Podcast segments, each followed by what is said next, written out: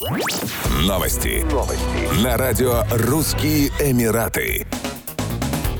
Театре цифрового искусства Дубая прозвучат оперные арии и песни из культовых кинофильмов. 7 мая 2022 года в рамках ночи опера идет в кино. На сцену выйдут всемирно известные оперные певицы Корин Метни, сопрано и Элиан Сааде, меццо-сопрано. Вместе с Талой Тутунжи, фортепиано, они представят выдающиеся оперные шедевры от творений Пучини, Оффенбаха и Мариконе и хитов «Крестного отца». Приглашенные артисты Клаудия Альборска-Шиманска, скрипка и Мариолла Соколовска, фортепиано. Начало концерта в 20 часов.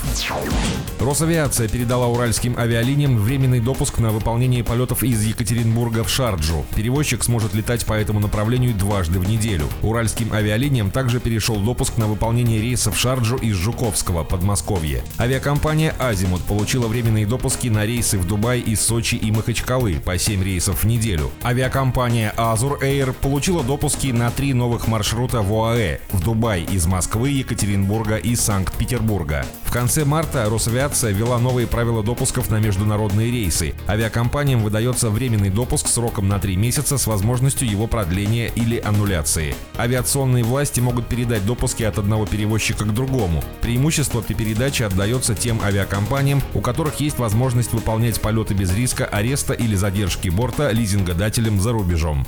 Еще больше новостей читайте на сайте RussianEmirates.com